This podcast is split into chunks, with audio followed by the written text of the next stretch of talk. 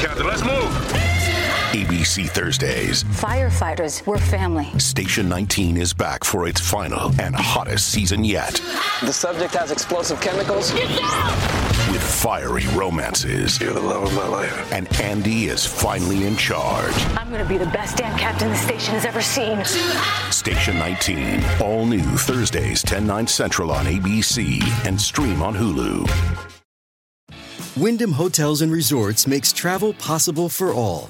Whether it's the long haulers looking for a great cup of coffee, a roomier rest for the on a whim road trippers, or a place to make summer memories with the whole family. No matter who you are, where you're going, or why, with 24 trusted brands to choose from like La Quinta, Days Inn, and Super 8, your Wyndham is waiting. Get the lowest price at wyndhamhotels.com. Restrictions apply. Visit website for more details.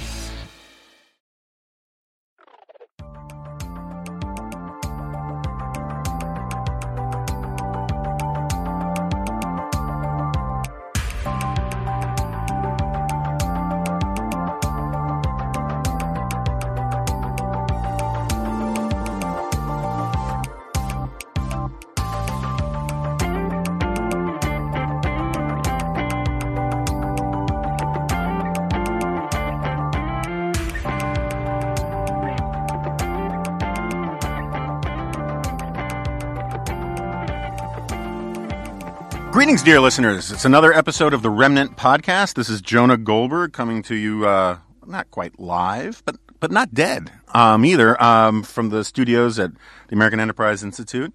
Uh, this week's podcast is brought to you by not one but two fantastic sponsors, which we'll talk about a little bit more later. But they are our good friends at Tripping.com, and as well as our uh, great friends at Donors Trust. And I will talk about both of those in a little bit lots of stuff has been going on. I just got back from Tennessee, from Knoxville, um, where I gave a speech last night that was um, it was it was nice. I expected you know at least some nastiness and got almost none, and so I'm a little frazzled and um, unkempt and uh, malodorous, but I'm in the studio now and I uh, am with the. Uh, um, lovely and talented new managing editor, managing editor, Yes. Managing editor of of that second rate magazine, The Weekly Standard. Now, now. um, and uh, Christine Rosen. Christine, welcome. Thank you. So, uh, first of all, how the hell did this happen? I couldn't believe it when I saw that you were the new managing editor of The Weekly Standard. A lot of bribery. No, I'm kidding. Um, well, you know, it uh, it was serendipitous. Uh, at least I believe so. I've known a lot of the ladies and gentlemen over there for years. They sort of feel like family, and and I do fit in in the sense that you know I grew up with my nose in a book and Star Wars bed sheets, so you know it's kind of a seamless transition. Uh, it's a wonderful, wonderful place. It is. Um, and uh, we're very excited about really expanding the reach of the magazine and trying some new things. So, um, I guess I should do some for listeners. The the rare handcuffed to a radiator in a motel listener who doesn't, you know, locked in a refrigerator listener who doesn't know who you are. We should do a little bit of a bio. You were one of the. This is all from memory. Uh, Christine came up to me beforehand and says, "You know, I've done no preparation for this," and I was like, "Join the club." I'll correct you if you did anything wrong. One of the founders of New Atlantis. Yes. Okay. Frequent comment uh, contributor to to commentary. Yes, write a I'm column missing. for them. I'm missing one of the big ones. I don't know. I, I You used to be an associate of the American Enterprise Institute. Or maybe yeah, yes, are. I was a I was an adjunct scholar Uh-huh. at AEI for years. I was at the Ethics and Public Policy Center for Yeah, a long time. Um, I'm a historian by Yeah. training. Well, well, that's one the one I want to bring up, and maybe we can jump in with that. I wanted to bring up that you wrote. I think I'm one of the not one of the only non PhD students to uh, be very familiar with your book, Preaching Eugenics. Besides my grandmother, No, I was forced to read it. Yes. um, you wrote a wonderful book called Preaching Eugenics about the uh, s- basically the social gospel movement um, and its relationship to eugenics, which was a real wonderful eye opener for me um, when I was working on my first book, uh, Liberal Fascism. And what made you want to do that? Well, I was raised uh, as a fundamentalist Christian, so I was taught uh, creation science. And when I got to college, I started learning all about evolutionary theory and the battles between religion and science. And uh, I was in a seminar, graduate seminar. One of my wonderful professors, Patrick Allitt, mentioned the eugenics movement, which I'd really never heard much about. And he said you should start reading about it. And um, the fact that I had gotten all the way to graduate school in American history and hadn't heard much about the eugenics movement prompted me to start digging around. Um, and a lot of Americans don't know about it. And uh, it's really well worth knowing about because it has a lot of cautionary lessons for today. Yeah. So I think there's. I mean, I, I hate to be conspiratorial. You know, I'm now the house goy at NPR. I'm this new sort of moderate centrist guy, apparently. Um, but there's a secret reason why a lot of people don't know about eugenics. It's because it's inconvenient to the narrative of progressivism, right? Absolutely. Yes, it was it was championed by many progressive heroes and heroines like Margaret Sanger, for example. Right. Um, and we like to bury our inconvenient past here in the United States, and that's certainly a large and, and rather awful episode that we've buried. Right. I mean, have you read the Thomas Leonard book? Yes, Yeah. it's wonderful. It's I book. highly recommend that book. There's a book called uh, Illiberal Reformers by this guy Thomas Leonard, whose stuff before his book came out, I used. He's a Princeton historian, widely respected, um, widely detested by people who don't like to bring up the progressive the, the progressive eugenics link. But you know, but yeah, this is one of my great peeves about American history is that whenever remotely conservative people are to blame for something, then it's proof of the evil of conservatism. Right?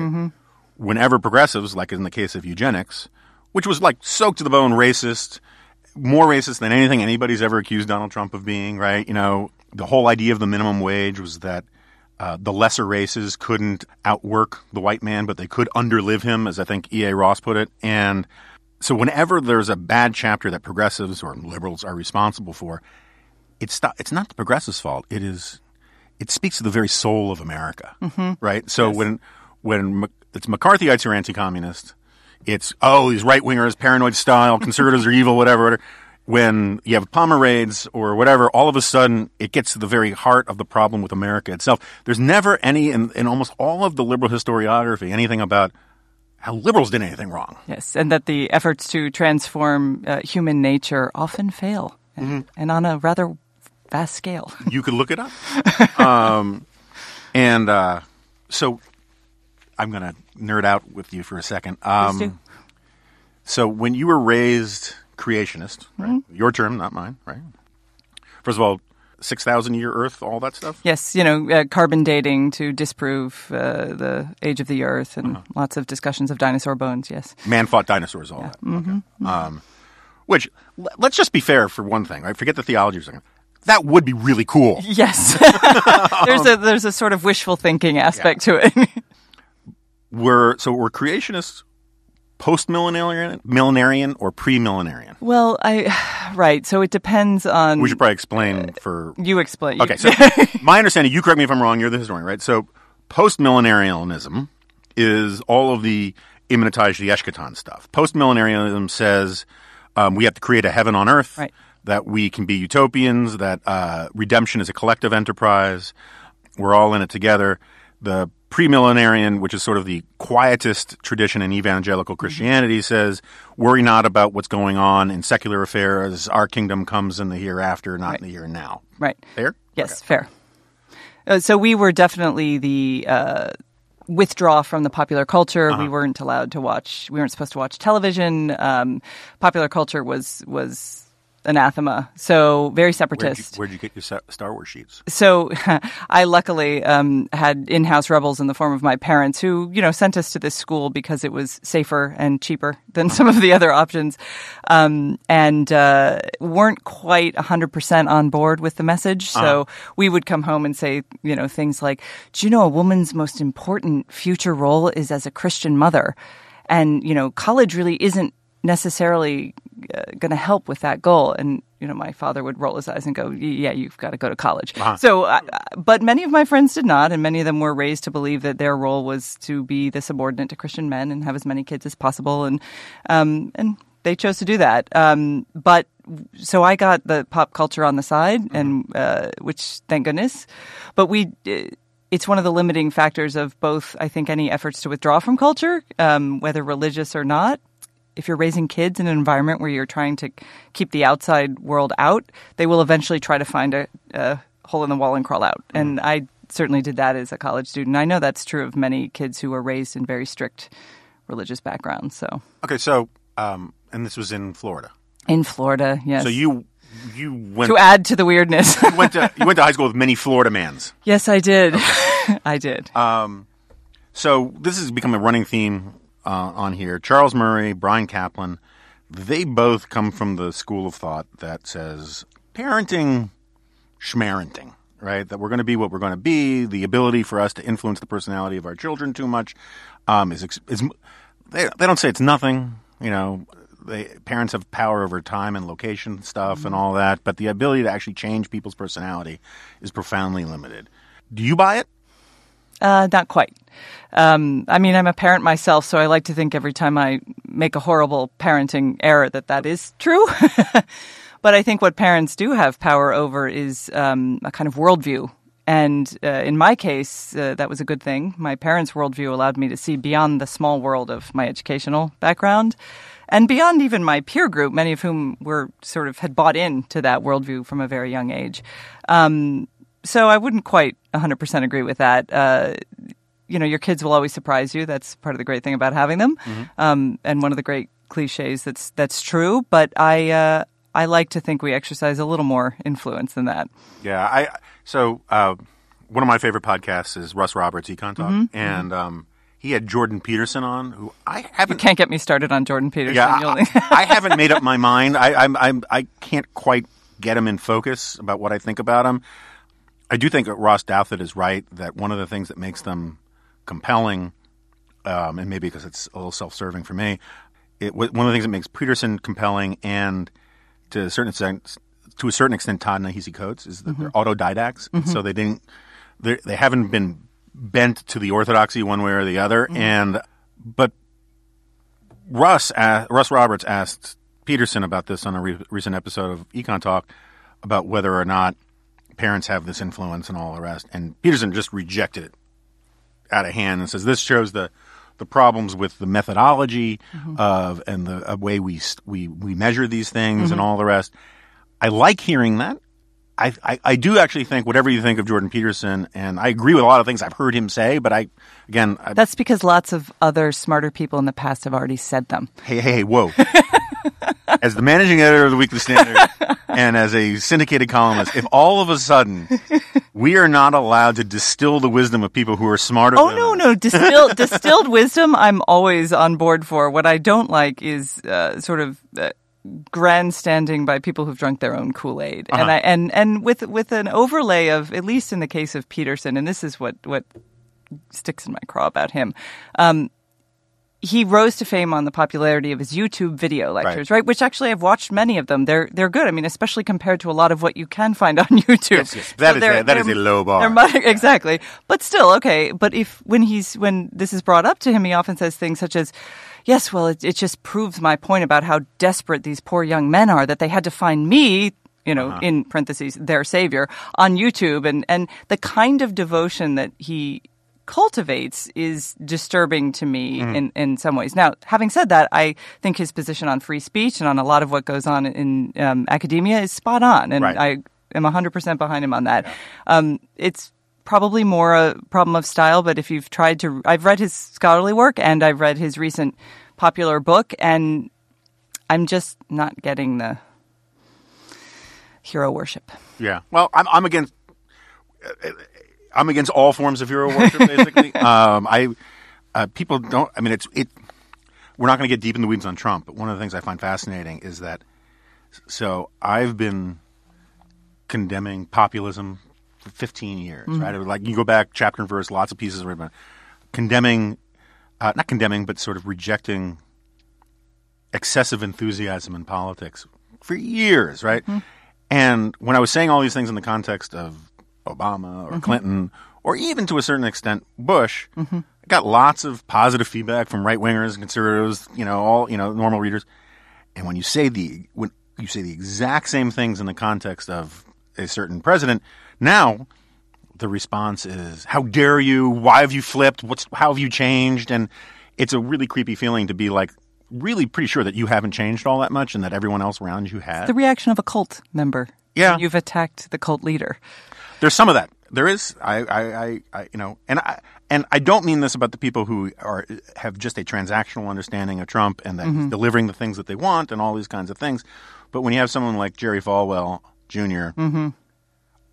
argue conceivably, I mean, there are only two ways to accept someone's statement. Either you think they're lying or they're telling the truth, right? So I'm not sure which one's more damning, but Jerry Falwell Jr. to say that he thinks that Jeff Sessions was a covert operative from the establishment that went in mufti inside of the Trump campaign in order to undermine it from within. Which is more damning, that he believes that or that he doesn't believe it, but he said it? I don't know the answer to that. But anyway, we don't have, we don't have to get a we get a lot of feedback on here that we talk too much about Trump and that I'm too smug in my defiance of the current trends and all that. So we'll put that aside.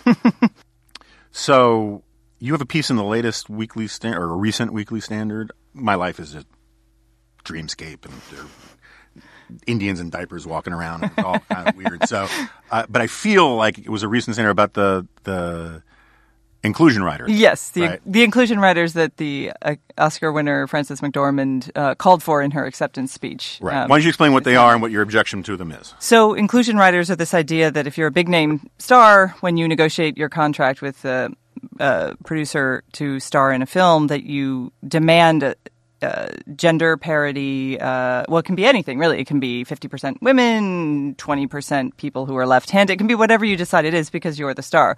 And the argument is that if you if this becomes the practice in Hollywood, that we'll see greater gender parity. So you'll see more more women, more minorities, et cetera, et cetera. Um, in theory, it sounds, you know, oh, how nice. Let's all pat ourselves on the back for inclusion. And the law professor, and maybe she's a communications professor, the, the scholar who first came up with the idea was actually thinking about minor roles. So she was Right. saying, you know, we're not talking about casting Abraham Lincoln as a, as a uh, woman. I mean, we're not going to do that. But in these minor roles, you should actively seek out minorities. Gary Coleman as Julius Caesar. I would watch that. I would would, definitely watch that. um, so, but what, as many of these sort of basically quota systems turn into, is a free for all, right? So. It very quickly became clear that this would be a way to impose a sort of quota system on all aspects of this, which would run right up against unions in Hollywood, because you would uh, theoretically, what what these uh, producers would have to do is negotiate with unions to have a certain percentage of, say, women or minorities doing certain roles on set, and that's chaos. So I think it was a it was a perfect bit of Hollywood posturing.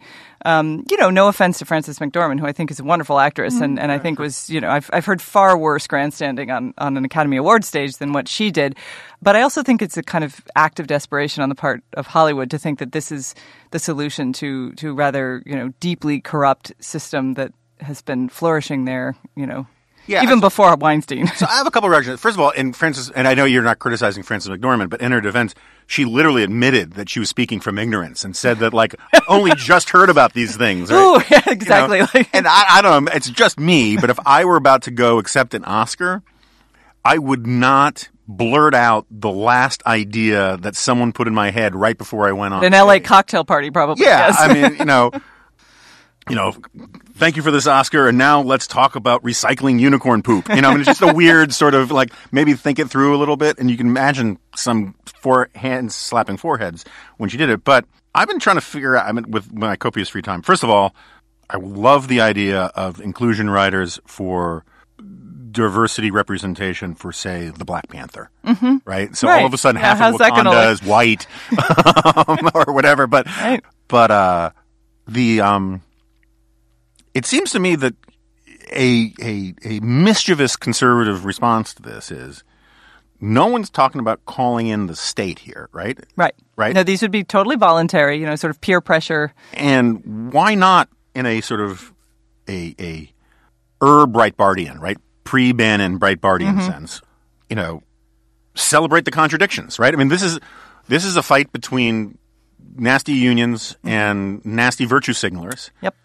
Let's go to Costco, get a lot of popcorn, and and watch it unfold, right? I mean, Right. what's the what's the downside of that? Right, because obviously the, the intent of these, the street only runs in one direction because you have the costume uh, guild, you know, or association is something like 80% female. Right. So you'd have to, you know, get some men over there and no one's talking about doing that even though the art directors guild is is the flip it's like seven, maybe 70% male um, and there have been constant calls to get more women involved same with directing and, and producing and whatnot so uh, no i agree that would actually that would be a hollywood film i'd love to watch Yeah, I mean, it seems to me that this would be at either at the Standard or NR. We should get some young kid on the beat of holding Hollywood's feet to their fi- the fire about making sure that they come they follow through on this great this fantastic That's idea. right. Because if you read what Hollywood stars demand, like um, I'll give you an example. Uh, I met this guy who told who was a writer on the Back to the Future movies, and he Mm-hmm. told me the story about John Milius, the guy who wrote Conan. And, mm-hmm. and so maybe this is apocryphal. This is just the story that I was told. But he had a rule that when he sold a script or signed a deal with a studio, the studio head had to come to him and give him a gun as a gift. And the studio was like, well, wait a second, wait a second. You know, we'll just give you the amount of the money, or we'll, you know, or we'll say give you a gift certificate. You say, no, no, no. I want like an ornate Beretta shotgun brought to me in a box by this man, and you know, all the green M and m stories, all that kind of stuff. Don't look me in the eye. There is nothing inconsistent with saying you have to have a rich bouquet of humanity working on this movie, Right.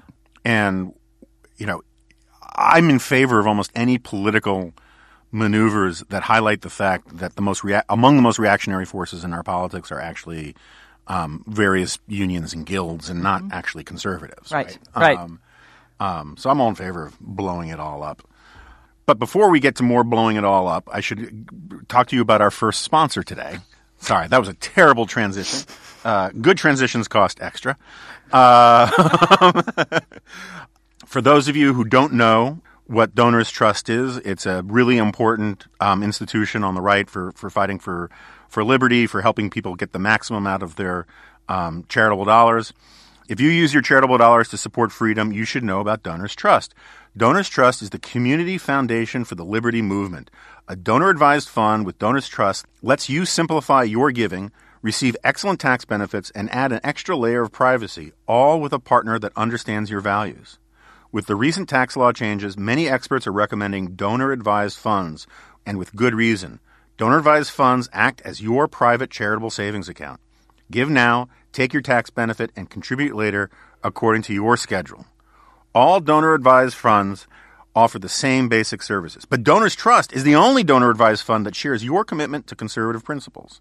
So go to donorstrust.org/dingo to access your free six reasons to use a donor's advised fund guide and to see for yourself why experts are recommending this fast growing tool for charitable givers. Remnant listeners will also receive a special bonus, two additional ebooks to help you identify principle driven charities that deserve your support. If you believe private philanthropy is the if you believe private philanthropy is the best way to strengthen civil society, Donors Trust is the partner you need to strategically meet your charitable goals. Visit donorstrust.org slash dingo right now to get your free guide on using a donor advised fund and discover the smarter way to support the conservative values you believe in. That's donorstrust.org slash dingo.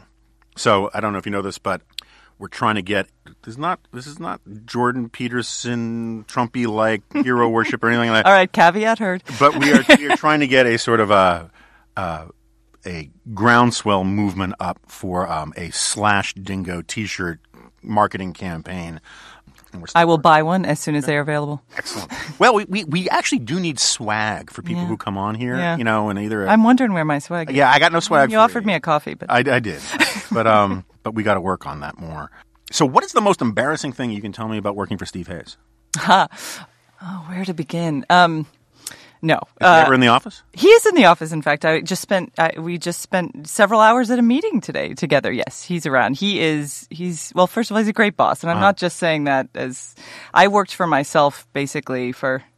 10 years and coming back into the office environment is always, you know, fraught occurrence. It's adjustable, Um, but it's a good thing too. it right? I mean, like It is a good you need thing. human beings to Yeah. be sane. Yeah. And luckily, the human beings at the Weekly Standard are, are wacky and fun, but also really, really interesting. Um, we have wonderful young reporters, and it's um, we were talking about this before the show that they remind us that actually we're not the 25 year olds anymore. It's it's a little bit uh, depressing, but um, Steve's a great boss. Yeah. Is it is it distracting during these editorial meetings when he's the only one eating chicken wings? He discusses chicken wings a lot. What I know he that? does. It's a very. I know. Kind of becoming a you know it's it's the meme of the Weekly Standard. Yeah. No. Um. It is. You know there there are more men than women at the office there, which I'm sure all of the. you should have had an inclusion rider. I know. I you know I tried to negotiate an inclusion Uh-huh. rider, but I was more intent on making sure that I could you know have uh, uh, quick access to all the coffee pods that they they have a very strange amount of coffee there. But um, no. Uh, so my concern was, you know, in the era of mansplainers and manterrupters and all of these supposedly uh, obnoxious men who take charge at meetings, um, Steve is actually stellar in this regard, um, as is Richard Starr and Robert Messenger.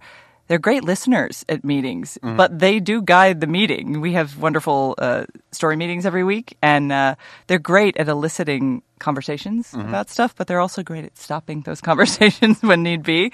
So I've learned a lot already just watching how they run a meeting. You know, writers and editors are notoriously anxious and difficult uh, bunch of people, you know, herding Mm-hmm. cats, et cetera, et cetera. Um, they do it very well. Um, and I think it's it's because he's a writer himself. He's, Yeah. a, he's a reporter first. So, um, yeah, no complaints yet. But you know, I've only been there a few weeks. So Yeah, and, and, and we'll see what you say when we turn the mics off. But um, so I haven't been to a proper editorial. I've been to a couple meetings around NR in, in recent months, but I are recent in the last year or so. But I don't go to the editorial meetings anymore because they're Hmm. up in New York Mm-hmm. and, and no one wants to see me and no one wants to pay for me to take a train up, and I'm fine with it, and that's okay. that's a cry for help. It is. No, no, no. It's fine. I mean, um, I've tried to stay out of NR office politics because um, I like office politics, and it's the kind of thing that can be seductive, and you start caring about things that It can take over your life. if you don't let. care about. You shouldn't care about. You know, and that's you know one of the pieces of advice I try to give young people is you know. Don't worry about small status issues um, because they really are small. Mm-hmm.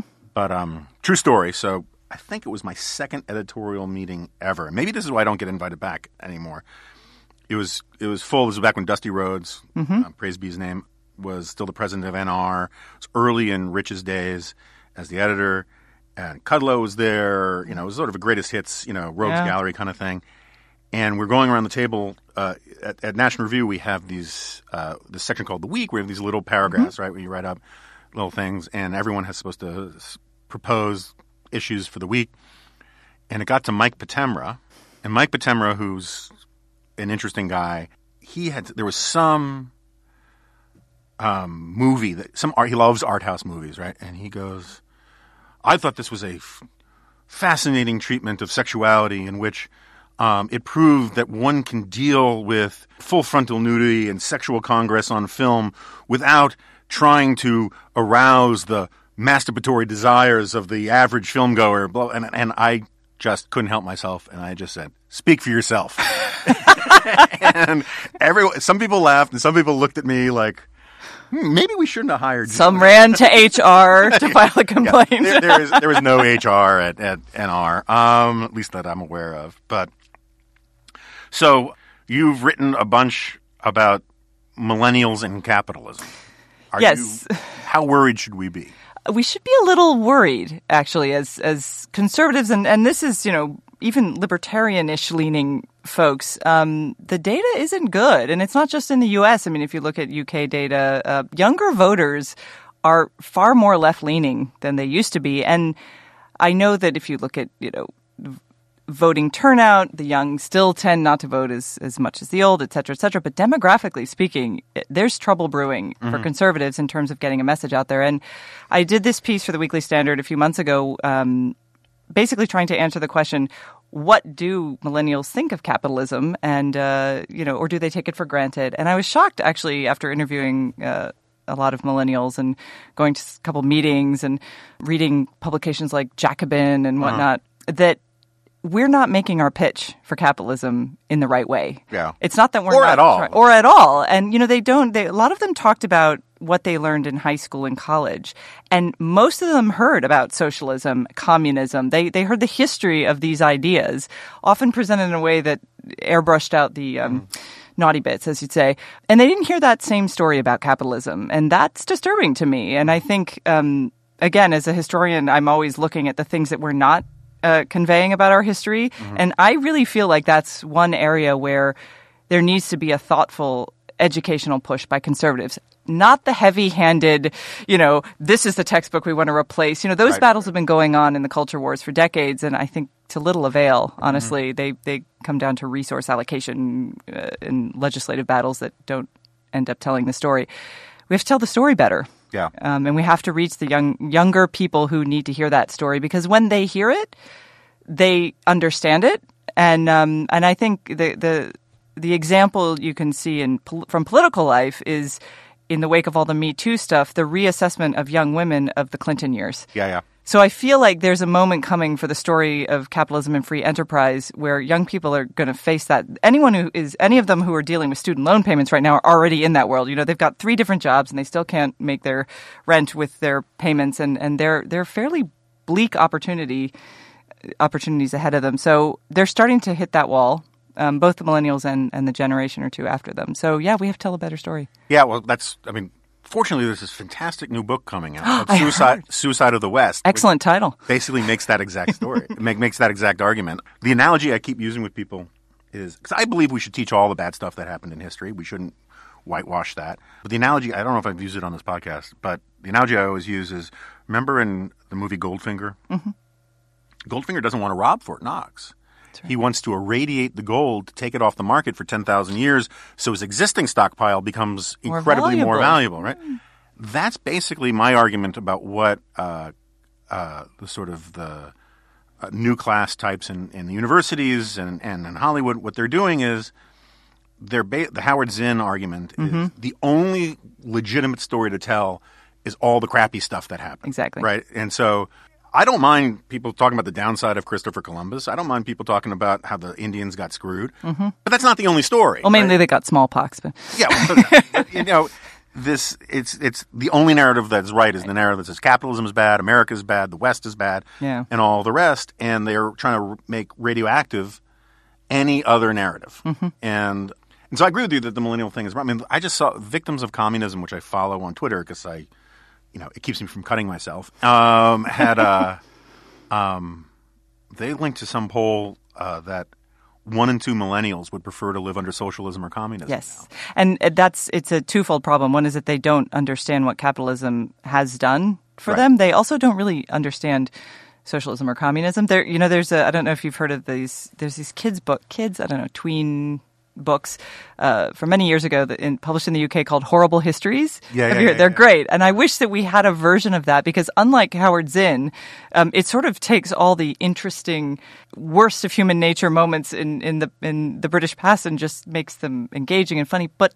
It shows it all. I mean, Yeah, yeah, it's yeah. warts and all. It's it's very nonpartisan in, in that sense. My my boys loved them. I mean, they've read and reread them over and over. We don't really even have that kind of sardonic distance from our own mistakes, right? I mean, there's some sort of deep insecurity in Americans about their own past, maybe because it's so short compared to other countries.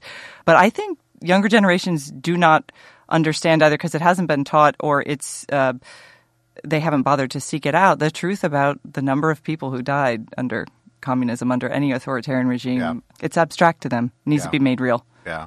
So what concerns me is that there are parts of the right now that are, rather than pushing back on the stuff that the left is doing with university stuff, they're basically buying into its premises from a quote unquote right wing perspective, right? And like this booing of um, the immigration, you know, I don't you know if you saw this. So there was at CPAC this moderate Dem radio guy was on a panel, and he said, "Yeah, you know, I lived in Mexico for a while, and I found that a lot of Mexicans had, you know, pretty conservative values."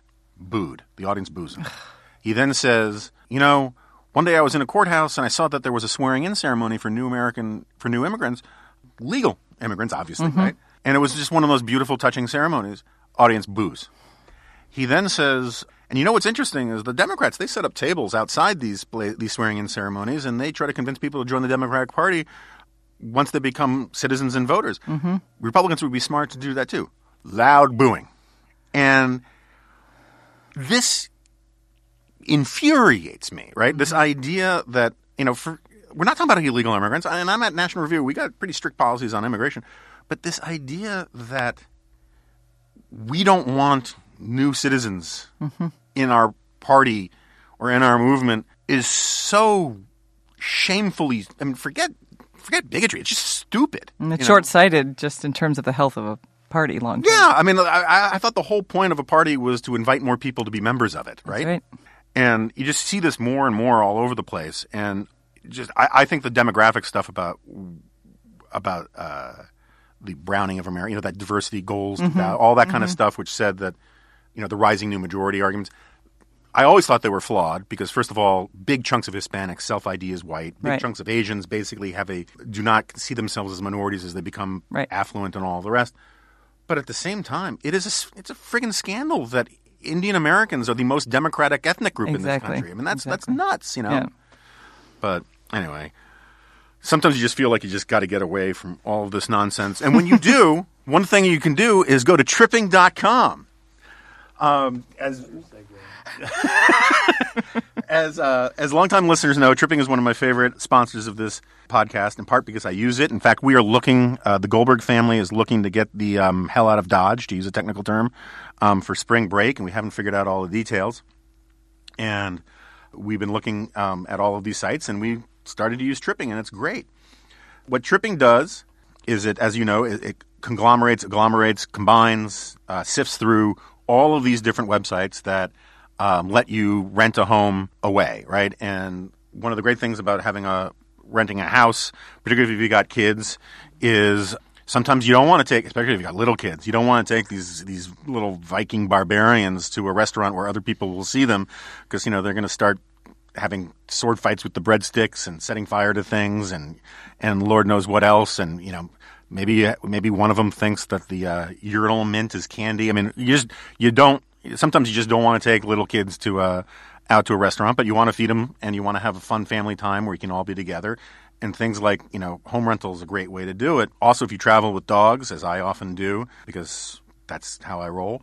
Um, you can search for houses that accept pets, and it's a great way to travel because hotels are super judgy about dogs, and I am I could talk for hours about how much about the anti-canine bigotry in this country, but I'm not going to do that. So don't visit a ton of different sites. On tripping.com, one search lets you compare every home from the world's top vacation rental sites in one place to find the best deal on your perfect vacation rental. Vacation rentals offer more more privacy, more space for everyone under one roof, and more choices with fully stocked kitchens, extra bedrooms, and even hot tubs. All the comforts of home and then some. Best of all, at tripping.com, you can join the millions of travelers who find more savings with rates of up to 80% less than traditional hotel rooms. So, if you're planning spring break on the beach in Florida, tripping.com. Can't wait to swim in Lake Tahoe this summer? Tripping.com. Dreaming of sitting on the deck of a Smoky Mountains cabin? Tripping.com. Need some place to carve up a body? Tripping.com. No, that's not in there. I apologize about that one. This year, save time and money when you book the vacation home of your dreams. Visit our special URL so they know what we what that we sent you. That's tripping.com slash dingo. Tripping.com slash dingo. Find your perfect vacation rental. Tripping.com slash D I N G O. All right. So, one last, we're in the home stretch here. You mentioned ear, uh, earlier in in passing about young women and the uh, um, what do you call it? Uh, the Me Too movement and all that. Uh, some listeners know I have some deep investments in the past, which I'm perfectly ha- I would be perfectly happy to jettison for all time. Um, in some of this, but what did you think about Monica Lewinsky's attempt to join the Me Too thing? Um, I thought it was opportunistic Uh-huh. in some ways. I mean, look, I think the public opinion surrounding her particular circumstance um, is has changed. You know, she's no longer seen as she was branded so unfairly by the Clintons as as kind of this crazy young woman. Hmm. Um, that said, I, uh, she's actually our age, right? She's we're we're all about the same Yeah. age, and when she was avidly pursuing a relationship with the president of the United States, she was old enough to know exactly what she was doing. And she was old enough to make choices for herself. She was clearly an, in, in an unequal power relationship, but that was precisely the thing that was appealing about the man she was pursuing. I mean, so um, she was treated badly, um, certainly in, in public opinion. Her life was ruined. I mean, there's no doubt about that. So I have a lot of sympathy for her. I admire that she's uh, trying to do something about bullying, and I think she's she's had some good things to say about that. But this the Me Too movement's uh, the conceit of the Me Too movement that I think is becoming more and more clear is that it doesn't have clearly defined boundaries or principles about what, and this is because society doesn't have clear principles Right. about how men and women should behave, particularly in the office. Uh, we've been arguing about this for decades, and Right. there isn't an easy solution because uh, the Me Too movement wants to ignore the fact that there are women who pursue relationships with men in power for their own advantage. just like you know, certainly the law for a very long time, and and culturally, we ignored the fact that there were men who preyed on women with less power. So the story is a lot more complicated, and I. I get what she's trying to do, but I was not persuaded. Yeah.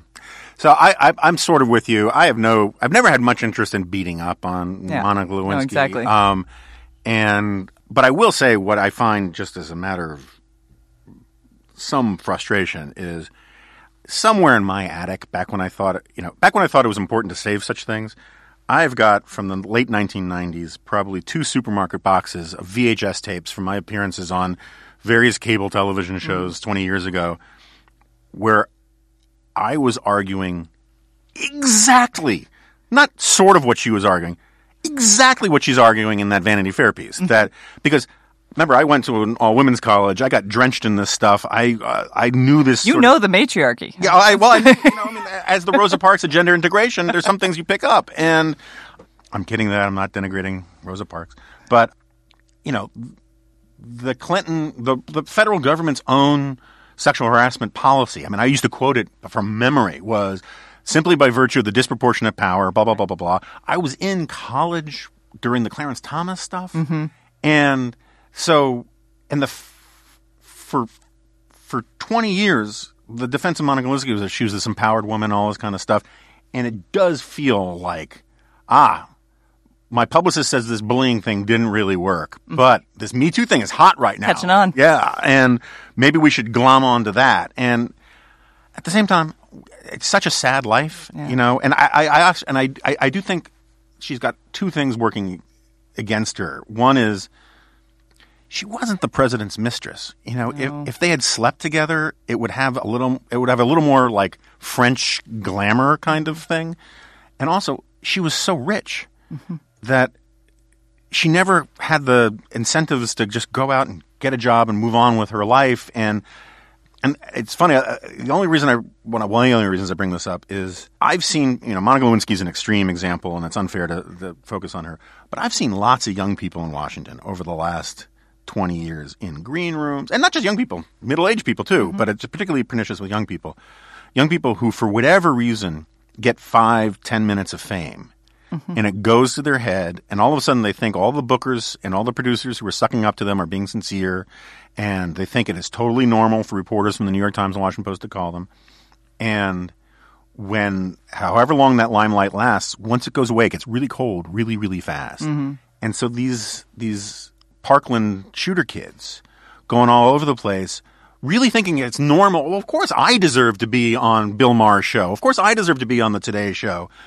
That's not going to last forever. And some of these, I mean, like movie star kids, singers, when they get fame, I mean, Justin Bieber, the second Justin Bieber got a pet monkey, we knew he was going to go south, yeah. right? Um, and I don't want to delegitimize these guys, these kids for their being traumatized or what they went through in Parkland. It doesn't mean they're automatically right about gun control, but I think it's grotesque, sort of the way the media is using them. Yes, it's and it's tough because on the, uh, I think what's gro- the most grotesque about it is the media praising themselves for giving them a platform. Right, right, right, right. Because the kids themselves, I think some of them are well intentioned, and I agree. I think some of them are probably just postponing a moment of dealing with the real trauma that they will inevitably have to deal with.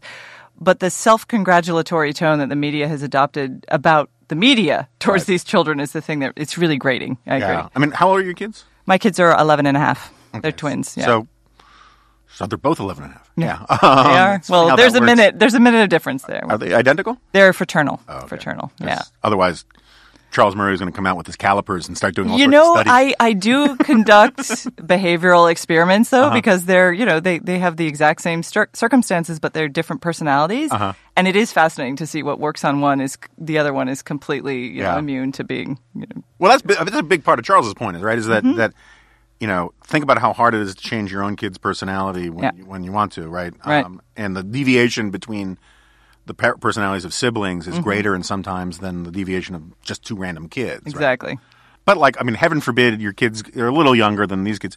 But like the idea of just shoving them out, you know, on I- TV for weeks on end. No, is and it's insane to me. It's it's an interesting moment if you have. I, well, it's an interesting moment to have kids approaching or in the throes of adolescence right now between, you know, the school shooting news and the Me Too stuff and all the issues surrounding consent. It's, it's a challenge for Yeah. parents. I mean, how do you talk to young women about, I mean, you have a daughter, mm-hmm. you, you know, women should know how to defend themselves, not just, you know, by using their intelligence to get out of situations that have clearly gone, you know, off the rails, but also physically. They mm-hmm. should have a, even a base level of Well, self-defense But skill. that's sort of easy, easy for you to say because you're you're kind of like a vigilante by night, right? I mean, you're kind of like you're kind of like Batwoman, right? You were at a level seventeen, Aikido, whatever. No, uh, so I'm I will test for my black belt in Aikido this year. Yes, um, That's very cool. Uh, it's fun. It's a great dojo actually. Um, there's lots of Washington types who train there, Uh-huh. both from agencies and sort of pundit types. But you step into the dojo, and it sounds goofy, but everybody. It's not about nobody asks that that perennial Washington question. What do you do? Yeah, yeah, yeah. So you know you'll train with people for years, and and they go on these consulting trips for weeks at a time and come back a little battered, and you're like. Hmm, you're a consultant. you?" so it's it's a great it's a That very McKinsey non- consultant is rough stuff. yeah, it's very, your passport has a lot of stamps on it, but it's a very non-Washington space. Uh-huh. Um, but we we do sometimes uh, train women in self-defense, just basics of self-defense, even the ones who don't want to do the Aikido training. Uh-huh. And you know, they're just very simple things that you don't think about until probably it's too late. So I'm a huge advocate of young women learning. Um, any martial art really, but especially one like Aikido where it's not about strength. It's actually about of you know balance taking. My sons also train in Aikido. It's helped them on the playground. You know, they they can get away from someone who's trying to rough them up without hurting the person. And but especially for young women, I think it's really important. And Aikido's this. It's you know most of what I know about Aikido is from Man in The High Castle. Yeah. Um, also, we don't look that the women don't look like her when we're training. You get much more sweaty. And Uh-huh. um, but it's not. And also, and also, I have to say, from Walking Dead, uh, Mm-hmm. yeah, they use some it, it, it is it, it is basically a purely defensive martial art, right? Basically, we do learn some. We do some strikes and grabs, but it's very cooperative. It's not competitive like taekwondo and and some jujitsu and other ones are in the sense that we don't have tournaments. Um, Do you know the five finger exploding heart technique? of course, Okay. yes. Well, I mean, I'm going to try it on on Jack later. So That'd be look at him smile. He's ready. um, but it's very much about the whole theory is unlike other martial arts where you want to pummel your opponent into the ground. You use your opponent's anger and energy against them by Mm-hmm. getting out of the way or having them kind of fall or so it's a lot of throw throws you have to learn how to take falls and which, no offense, makes a lot more sense for women, right? Yes, it does. Um, no, I mean, I was in class last night, and one of the guys I was training with is, I mean, he's a huge guy. Um, and I had to take his balance. I had to get him to the ground in a way that, you know, preserved my own balance. And you can do it if you're with training, but you can also even just learn basic self defense. We practice some of those sometimes. Someone comes up and grabs you. How do you get out of it? Um, Have you had to use it in real life? I've never, thank knockwood, I've never had to use it in real life. But what it has given me um, after several years of training is a much better sense of awareness of space and and uh, which is helpful if you live in a city as I do. But Yeah. um, no, I just it's great. It's also, and I think it's really important for anyone who lives inside the Beltway and does anything even remotely related to politics or intellectual work. It's just completely alien from all of that, and Yeah, it's yeah, a yeah. way to turn off that constant um, thing that's going in your mind. And You know what also gives Focus. you pretty good situa- situational awareness is, is growing up in New York City in the 1970s and getting mugged a bunch of times before you were. that'll do it. You should come to the dojo. We can. Um, but no, it was. I, it always shocked me how, like in college, I'd bring friends to New York City who'd never been, and it was weird how something they were giving off would attract weirdos or toughs or whatever mm-hmm. to give them a hard time, and they would walk right past. And it's not like. I mean, I'm a, I'm a tall, I'm a big guy, but I'm not like I don't look like I'm a, some sort of badass or mm-hmm. anything like that. But the, you just there's this sort of game face that you get on the New York City subway or when you're walking through, you know, bad neighborhoods at night that I never knew I actually learned mm-hmm. until I saw people who didn't have it, you know. it's a good skill to have. Actually, I guess, that yeah. awareness, that presence. Yep. So one last question about the real world stuff. So um, I know you were self-deprecating about how you don't look like the girl from the Man in the High Castle, but you were you were you were you were a lovely and talented and attractive person. And Thank you. in in the real world, have you had to experience a lot of gropey, creepy dudes? Yeah. Look, there's there are handsy guys everywhere, right? Yeah. Um, and there isn't a woman in this town who can't tell you a story. Sure. Um, so when I read these Me Too stories, I think, yeah, okay. What I haven't experienced is the emotional trauma. Yeah. So let's, uh, there will be no names or even events listed particularly, but you know, there was a big annual event that a large organization always sponsors and s- some one of a big donor who goes to that event um, was getting a little handsy with me in the cocktail hour before the dinner began, and I said, you know, I stepped away, and the second time the hand came uh, up, I said no, and I walked away. And I didn't even think twice about it. I mean, Yeah. later someone asked me, you know, oh, by the way, he's handsy. You know, Uh-huh. you get the Whisper Network does help other ladies. I said, oh yeah, it was fine. He's, I assumed he was drunk Yeah. but the idea that then I would never be able to function in Right, in right, right. that space is that's the part that concerns me, especially about these younger women. They seem to believe, um, and actually, I think some of them genuinely feel like they cannot walk down the street without the threat of rape or murder, imminent. Yeah. Imminent rape or murder if a if a man you know interacts with them, and you know it's the death of courtship and flirting. It's the it's it's unfortunately going to have I think pernicious long term consequences for women in the workplace because men now are on super high alert and on edge as they have to be. It's unfortunate. And I do think that that's where the women learning some a little more tough mindedness in the office. I mean, men get teased too, and men get men. This is not talked about a lot in Me Too. And actually, I have a I have a colleague who is uh, fairly well known, and he told me a ridiculous, ridiculously funny story when he was young and working. Um, as a teenager and there was this wealthy older woman who had come to the place where he worked and they had to do whatever she demanded and she basically harassed him sexually. And he kind of told us this funny story and he wasn't traumatized but I was like you know if you were a woman you would be all over the New York Times with this Me Too moment. So it's not as if men don't confront these uh, issues. So yeah I've had that happen but it's never been honestly, I don't consider it harassment. I Mm-hmm. think, you know, a guy makes a move, you tell him no, he backs off. That's the end of it. Mm-hmm. That's true. And look, he wasn't my boss. He had no control over me. It's different in the workplace. And I do think the rules exist for a reason in the workplace. Yeah. I, you know. So that's sort of one of the reasons why I brought this up is that when all of these allegations, when all this stuff came out about Fox a year and a half ago, Mm-hmm. right? Mm-hmm. I think it's something of a minor journalistic scandal that the press reported it solely as if this was a Fox problem. Of course, Right? yes. And it was only after the Harvey Weinstein thing happened a year later that they're like, oh my gosh, it's all society. Everybody's doing this. they're perfectly happy to make it about Fox when it was bad for Fox. And, and, and Fox has been cleaning house ever since, and we don't have to get into all the weeds about all of that. But I got to say, the, and this is what I wanted to ask you about is, first of all, I, I've come around to believe that you really have to have zero tolerance because Yes.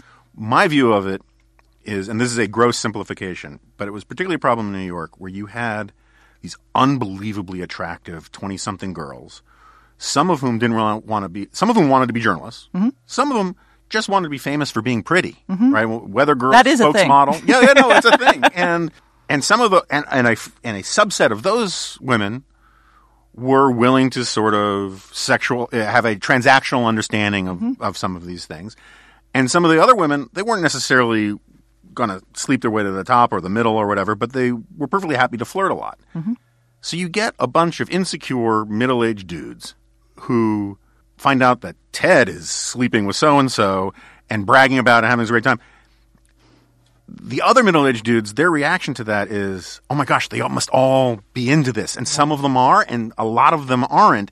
And once you send those signals out, mm-hmm. the whole place goes to hell, right? And so that's why you have to have a zero tolerance. Well, and why the other men, the one part of the Me Too movement I have liked is that I think men now have a really good awareness of what they should have done is take Ted aside and go, Ted, you idiot, stop, No, right? no. Well, And this is this is one of my great frustrations about when this all this stuff was unfolding at Fox in 2016. Is like I was completely floored by it, um, and I was like, I don't think I give off this vibe as this like not one of the guys I tell dirty jokes, but like no one confided in me that this stuff was going on. I was like, do I really have to read about this in the paper? You know, but so my theory is, is that you know put aside the actual rapist, right? So mm-hmm. Harvey Weinstein, he should go to jail as far as I Yes. can tell, right? But a lot of these dudes, if you listen to the f- sort of the sort of not the serious feminists who write about this stuff who understand it's a lot about power and all this kind of stuff, but in my experience, most of these guys are really unbelievably insecure mm-hmm. men. And have you met? I mean, uh, this, uh, I don't even know how to ask this question. There doesn't seem to be a, a, a big problem with sort of with confident men right. doing this kind of thing, right? And it seems to me that really insecure men should be easier to sort of rebuff. Yes. You know, that was always my mom's thing. Yeah. Like, you know, just like, and I won't. Swat 'em away. Yeah. um, and, um, I mean, I, I think my mom probably kicked a great number of I men am in the groin. sure she did. She's awesome. and, uh, um, but in your experience, I mean, is it, is it, it- what am I missing about, you know, it just seems to me that it's just so obvious to me that these are guys who had trouble with girls in high school, trouble with girls in college, and now because they got a little bit of power, they think that it compensates for all of these things and they mm-hmm. want to make up for lost time. I think there's definitely something of that to it. I would say, from the woman's perspective, it's always helpful. I mean, what I always did in situations was tell another. I, I mean, I would obviously tell one of my female friends who hmm. worked there, but I almost always sought out a male friend who was on staff or you know, and told him too. Yeah. like, hey, you know, this happened. It's it's good, and I think women need to do that more often because, like you said, I mean, I think a lot of really good men in the workplace have no clue. They're not maybe not as observant. They're not they're not in the same sort of gossip network that Right. maybe the female staff members are. Women should speak out, not just you know, uh, not run crying to HR to file a lawsuit, but if something minor happens and it just made you feel bad and you feel uncomfortable, tell someone. Yeah. and get and tell another man too. Um, I think that's important. I always did that. I mean, and and it's not even just about sexual harassment. I'll tell a story about Bill Kristol, which I'm sure he doesn't remember, but it was hugely. The octopus? It, no, it was just. it was such a moment where I saw He's all hands? no, no. So this was a this was a moment where there was a there was a kind of meeting about tech bioethics type stuff. Um, I was I had kind of just started out in Washington. I didn't know many people. I was part of this small group, and I happened to be the only young woman at this meeting at the table. And someone else at the meeting who was you know pretty senior and important just turned to me bef- right as the meeting started and said, you know, go get me some coffee. And Bill Kristol, who was sitting across, actually burst into laughter and said, "You've got to be kidding me!" And I mean, he just it didn't even he didn't even hesitate, and he's like, get, "You got to get your own coffee, man." And it was just this moment where I was so grateful. I barely knew him at the Yeah, time. yeah, yeah. I was just so grateful for someone. He saw that that was inappropriate, and just he just was like, "No." And this guy was shamed enough to get up and get his own coffee it's not a big deal, right? It's a Yeah. small moment, but that's something where I think men, especially men who ha- exercise some power and authority, those little things matter. Like Yeah. those things matter. Um, and you know, 20 years later, I still remember that. I Yeah. and that's important. Those those sort of moments of um, it's not protecting women; it's standing up for equality for men and women, right? Yeah. I mean, that's Well, also, I mean, there's just obviously there was a gender frequency to that. Yes. Or I, I presume that you read it as one, right? sure. But you know, Washington is full of jackass men, um, in particular, who I mean, look, I mean, I, I was a I've interned in exotic places and and I, and I you know I was an intern here at AEI 25 years ago and That's when it was like the set of Survivor. it was it was I Very mean cushy now, right? um, and that's why I was really worried when they demolished the old AEI building that they were going to find all the stuff, all the skulls I buried. But um, I have, I mean, I- I, I don't want to rat out some people, but I mean, you know, on Capitol Hill, think tanks, stories of, of men where it's not necessarily sexism, it's just jackassery writ large that has male female facets that are different than male male, but like, I mean, I'll tell you one story. I know a guy who, um, um, was in an elevator with Alan Keyes back when Alan Keyes was still a big deal, right? And he was hosting a Ooh, TV ouch. show. Ouch. Yeah. Um, well, for all I know, Alan Keyes has a sandwich board, you know, and is walking around someplace screaming, "The end is nigh now." But uh, Alan Keyes was standing by the elevator buttons in at, at the old NET National Empowerment Television Building, and there was an intern or a young person in the far corner, and Keyes says, "That button's not going to press itself." No. I mean, no. all sorts of those kinds of stories. Um, I mean, the, the the rank humiliations that I've put up, I put up with, you know, the, these soul crushing things that I did. And this gets to a, one piece of advice I always give, and Jack has heard me give it a thousand times, but for interns or young people when they come to Washington, particularly if you work on campaigns, mm-hmm. don't immediately get an attitude about being asked to do crappy work because for busy people, the what happens is they want problems in their life solved. Mm-hmm. And so at first, if they ask you to get a cup of coffee, do it well and do it happily. Mm-hmm. Get dry cleaning, right? Shame on the boss for being that kind of guy, but okay, you know, but. And, and Jack has kept count. I've asked him to get me coffee twice in, in four years, um, or no, two years, I should say. Um, and um, You've got the Buddha as an assistant. yeah, here. pretty much. Yeah. um, and what happens is, you know, like the more you solve problems quickly and pleasantly, the more a busy person who employs you thinks this guy solves problems for me, and Right. they get giving you more and more, and more responsibility. And lots of people short circuit great opportunities by getting an ego about being asked to do scut work in the beginning, when really what it is is it's an initiation process. Right. You know. Um, but uh, on the flip side, there are people who really in Washington, and I'm sure in Hollywood, you know, and elsewhere, just enjoy humiliating young people. Yes, you know? they do. And they think they're teaching them a valuable lesson. Right. But they choose uh, their humiliations uh, with a specific intent, which is to shame them. Or to, you know, just to make them. To prove they for could do it. Exactly. Yeah. Um, Exactly. the don't you know who I am problem, right? Yes, Yeah. there's a lot of, and I will when the microphones are off, I'll tell you some stories about that. um, okay, final question. I've, you've been more than generous with your time, um, and and I know, I mean, I'm sure there's something that needs to be done at the Weekly Standard, uh, clearing out the chickens. I I've got my underlings taken Yeah. care of.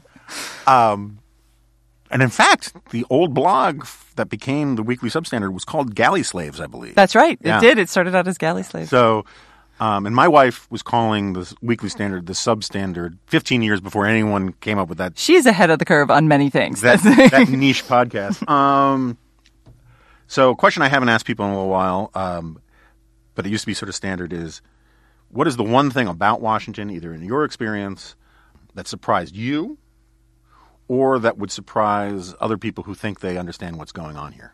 Oh, that's a good question. I would say I, this is going to sound like uh, it's going to sound ridiculous and Pollyanna, Pollyanna-ish, but I have to say it's true. And maybe it's my I'm still on the high of a new job where I actually like my colleagues, and um, it's how well intentioned and hardworking many people are here mm-hmm. because they really care about ideas.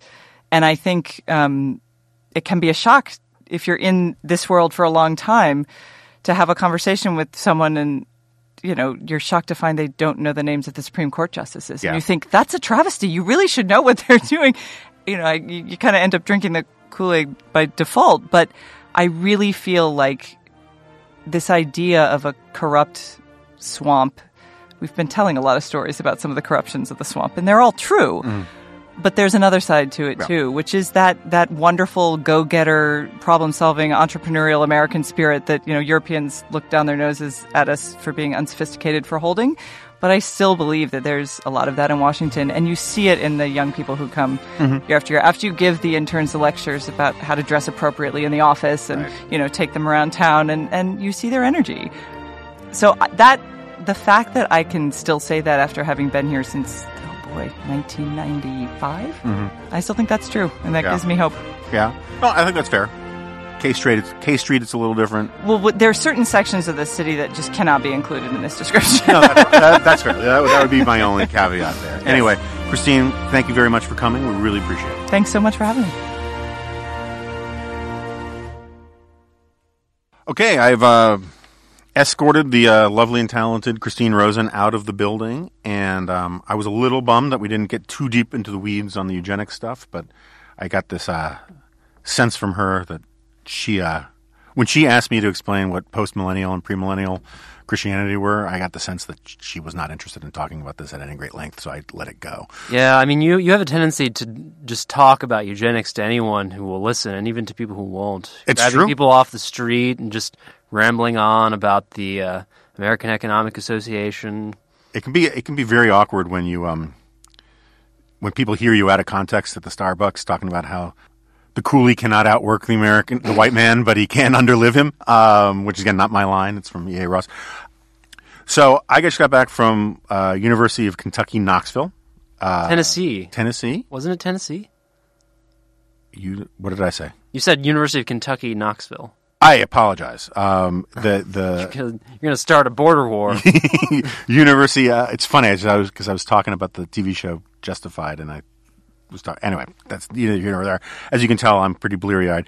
But um, I had a lovely time at the University of Tennessee, Knoxville, and um, you know, my normal response when people want me to do a new speech is you can have a good speech or you can have a new speech. But I, I um, did this thing on the history and future of conservatism, and I was expecting to get a lot more blowback from people, but instead, um, it was a very, you know, was, I don't know, 150, 175 people in the audience, probably half and half students and community people, and uh, um, very nice bunch of people. Lots of remnant listeners were there, which was kind of cool.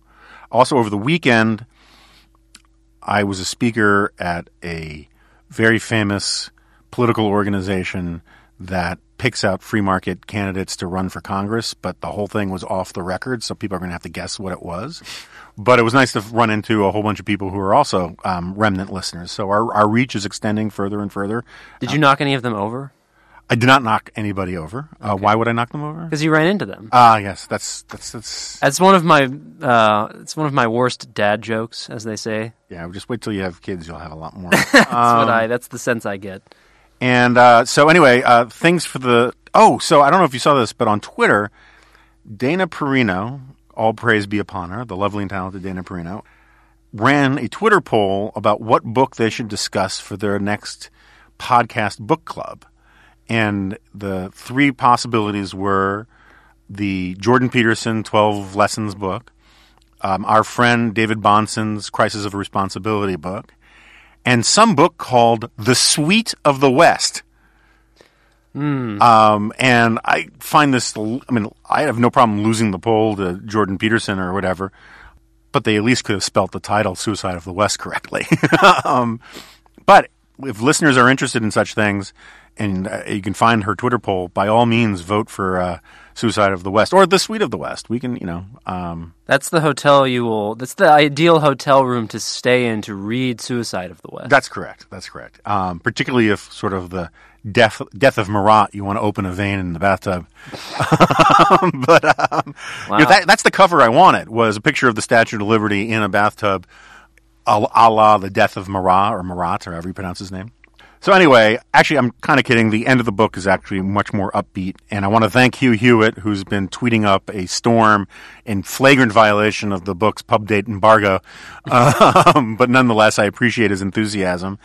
Uh, maybe we can put uh, some of his tweets up on the uh, Jonah Goldberg website. Why don't you just ask me to do it? I like being passive aggressive about these things. And um, also up on the website are some details because there are some events that are closed, but the book tour is shaping up, and we're going to have public events in all sorts of places uh, New York, LA, or I'm not sure about LA, but we're working on it. Certainly in California, quite a few places. And uh, so you should check out that the jonahgoldberg.com site when you can. And uh, what do you think of the talk with uh, Christine? Have you have you you have not met Christine before? No, not in person, but I used to write for this website that she and Naomi Schaefer Riley managed called Acculturated. Mm-hmm.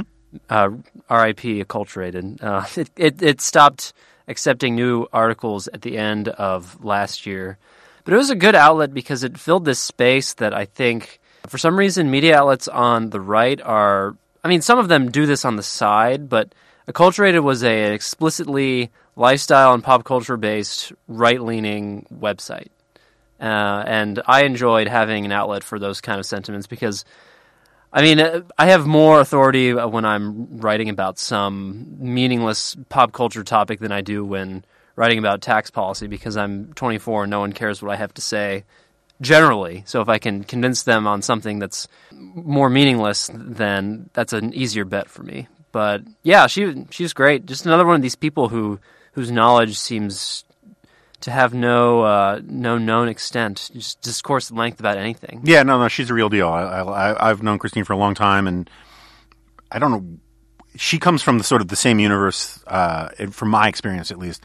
Earth two? Uh, no, um, the old Independent Women's Forum world um, where my wife worked years ago, and uh, um, and as I was saying, you know, when I was working on my first book, I had lunch with her, and she just opened up this whole other realm of stuff, which I kind of find fascinating. People really don't know the history of the social gospel movement, and when you try to explain, particularly to young people who don't even appreciate who H.G. Wells was as a sci-fi writer, Ugh. and then you try to explain to them, well, he was not only like this huge sci-fi guy, he was also probably the most influential intellectual in the English-speaking language, and his stuff was read from the pulpits in social gospel-run churches around the country for like 20 years. Kind of weird though, because he's an atheist, right? You know, I'm not even sure about that. He might have been a strange kind of Christian, um, but I, I don't. I don't want to. I'm going to check on that because I don't even remember. And we don't want to offend all of our H.G. Wells obsessed listeners. That's right. All, all, all seven of them um, we, we value extremely highly.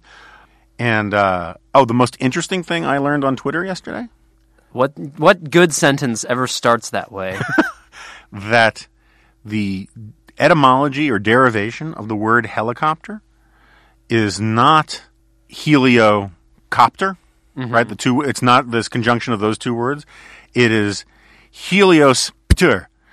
And sorry for spitting in everyone's ears, but um, it's the pter at the end, which is the same which is the same suffix for like pterodactyl. And so it basically comes from the French, which means like flying screw machine, um, which is uh, what they, which is what they were thinking about calling uh, Jeffrey Epstein's plane. But that's neither here nor there. okay, I was wondering where you were go. I just came up with that. Uh, You know, that's it's gold, Jack. It's gold. No, I was just Um, afraid it would have been a worse joke than it ended up being. Um, and the uh, just because I'm trying to get more pop culture stuff into this thing, um, I have been watching The Expanse, which is a sci-fi series on Syfy. S uh, Y F Y, not. Yes, That's what it is now. and uh, I really like it. Have you watched it? You know, No, but this is the sort of like hard sci-fi, near future spacefaring human race show. yeah, it's right? based on a big series of books. Yeah, and it's like they're really rigorous about adherence to like physical laws of the universe and and and whatnot. Yeah, no, it's well done. I mean, it's a little, um, uh, it's a little too sort of action show in space for me, and there are not a lot of like deep issues that it grapples with. But it's it's well done. It holds your interest, and it's one of these shows that always almost always ends in a cliffhanger that makes you want to start the next one, which is, I think, the essence of binge watching. Mm-hmm. All right, so uh, go to jonahgoldberg.com to catch up on future stuff and go to Jonah Remnant. Remnant Jonah. What is our Twitter? Jonah Remnant. Jonah Remnant. Um, and say nice things about this podcast, and, and, and very likely you'll get retweeted by certainly our account um, and often my account as well. If you can drop off a review at, at iTunes or any of these other places, these platforms, that would be wonderful. Um, the rate of increase of our reviews has declined, which I thought it would skyrocket after the Andy McCarthy podcast, which I thought was great. You're just saying that because I wasn't involved. I'm not. It was, it was neither a bug nor a feature. It was just the way the universe rolled out. And and if you can subscribe at those places, that would be really really fantastic and very helpful. And we're still working on some of the swag stuff. If you've got a great slash dingo, which doesn't involve dressing up, photoshopping my dog into the uh, lead guitar player for Guns N' Roses, Not because we're opposed to that, but because it's already been done. it's been done a lot, yeah. So- um, and no slasher dingo. I don't want like my Carolina dog opening the curtain like at the beginning of Psycho and killing someone in a shower. That doesn't work really. yeah, your dog is has never harmed a human, right? That is correct. It has never um has never shown really any other than barking at mailmen and that kind of stuff. Never shown any real aggression towards a human. yeah, I remember the first time I met Zoe. She just hid from me and retreated into the corner of, uh, of uh, the place that we were, and that, that was that. But this was Hillsdale, right? Uh, oh wait, that's right. That was technically the first time I met her. No, that at that point you were just sort of you brought her into a classroom building and she just wandered around and Yeah. And then, then she got really excited and kept jumping up on me when I was trying to explain semicolons or whatever it was I was doing. Yeah, because Hillsdale students have no idea what semicolons. are. So anyway, uh, thanks again to everybody. Send uh, your recommendations for guests, topics, and all the rest. And uh, we really appreciate it. And I'll see you next week. the remnant pod at gmail.com. Thank you, Jack.